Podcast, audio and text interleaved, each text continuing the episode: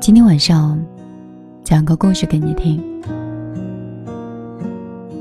叶子是要结婚了，没有任何的预兆，特别突然。结婚对象是分手一年之久的前任。亲友团好像迅速就分成了两派，炸成了一锅。七大姑八大姨代表亲人团，欢天喜地。愁嫁的大龄剩女终于是要嫁出去了。以我为代表的是闺蜜团。分手一年，复合一个月，你能结婚吗？挣扎的叶子爸妈最终还是选择尊重女儿的决定，于是，一场匆忙的婚礼就酝酿起来了。拍婚纱、选酒店、订婚庆，一切都仓促的进行当中。周末好不容易见个面，还是要陪他跳喜糖。我说：“你这么结婚会不会太草率了？”我还是觉得他这个决定实在是太随意了。他说：“不会呀，你知道的，那一会儿，我就特别想嫁给笑笑。”叶子认真的在选糖的跟我说：“我说你们分手了呀？”他说：“对啊，他中间还谈过两个女朋友呢。”叶子在选糖的时候说：“可是当他想结婚的时候，他想到的是我。”看着叶子一脸幸福，我说不出来什么感觉。毕竟一年前，他们分手的原因是小小不想结婚。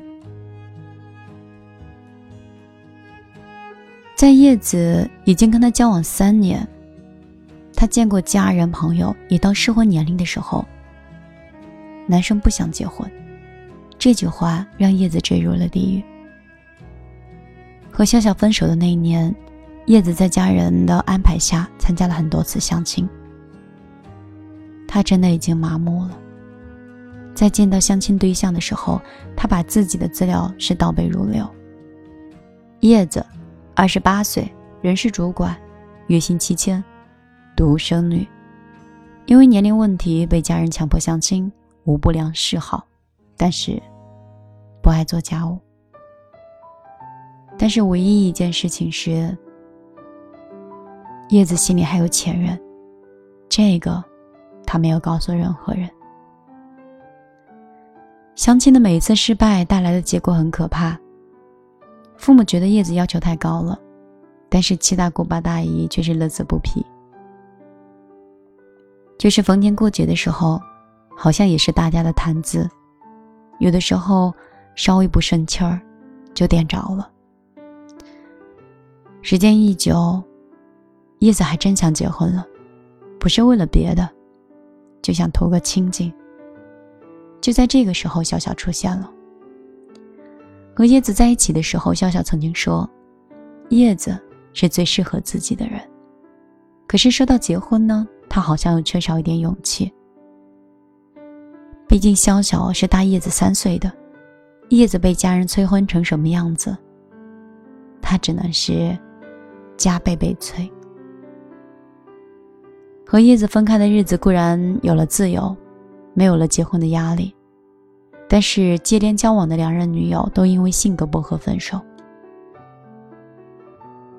被身边的人拉着介绍各种女生去认识的时候。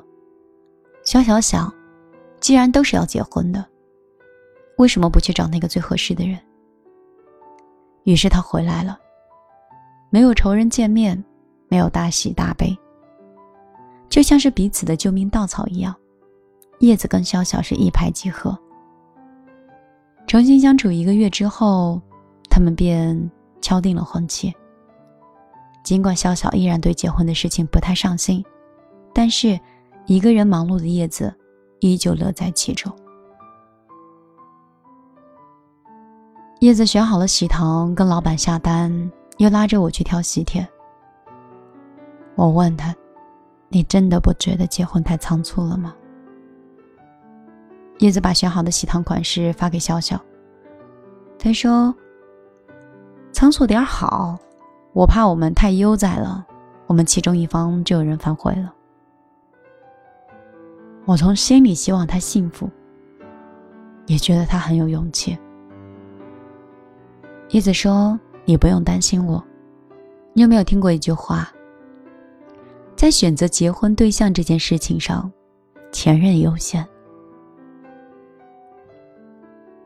其实我决定很明智的，与其跟一个不熟的人去结婚，不如选一个知根知底的。毕竟我们当初不是因为不可调和的矛盾，现在也都有了结婚的诉求。那天我一直听叶子讲。他回忆起他跟小小恋爱的时候，对方会给他烧饭，洗完澡会给他吹头，他闹脾气的时候、伤心的时候也会逗他开心。有一年叶子生日，为了逗他开心，狗毛过敏的潇潇送了他一只狗。后来叶子又因为心疼，就把狗送给了朋友。他说那三年，是他最幸福的时光。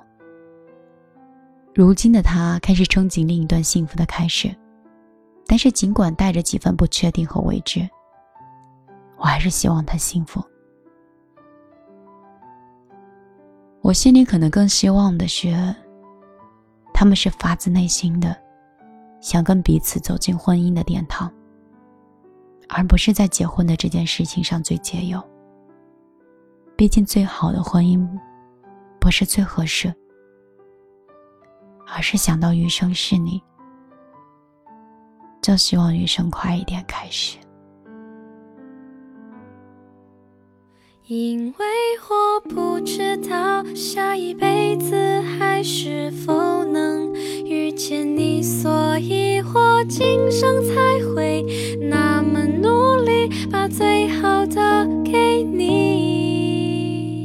晚上好，这里是米粒的小夜曲。我是米粒。我希望听完这个故事的所有的小仙女，都不要为了结婚而结婚。我希望你们最后有一天都嫁给爱情，而不是因为将就。我是米粒，每天晚上都会像朋友、像恋人、像家人一样在你耳边。我不知道电波的另一端你是谁，在哪里，在做着什么样的事情。其实也无需知道。如果你在寂寞的时候，或觉得有点低落的时候，如果你心里有点乱，你至少可以来到这里。绵丽的小夜曲和听见花开，都会一直陪着你。就像我，有的时候心很乱，找不到方向，低了会哭，高了会飘，我就会来到节目里，我会通过文字，通过话筒告诉自己：嘿，你是大家的米粒，你不可以被生活改变哦。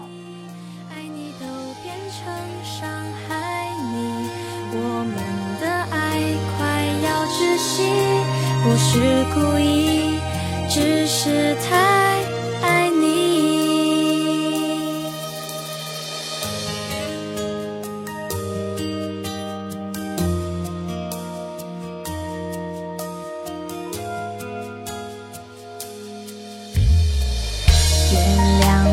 真的喝醉了，因为我真的想你了。一不小心就被寂寞吞噬了，爱着你的快乐。我知道这样不应该，也知道你会受伤害，只是不想再让自己对你太过依赖。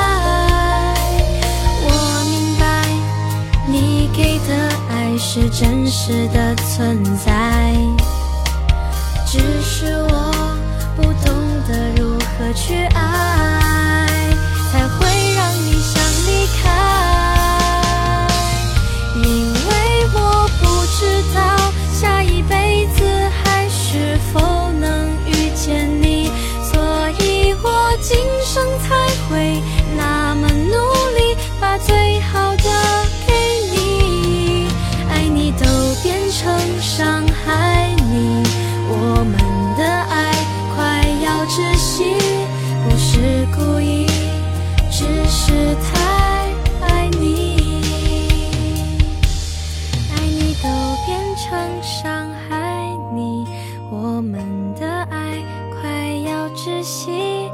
是故意，只是太。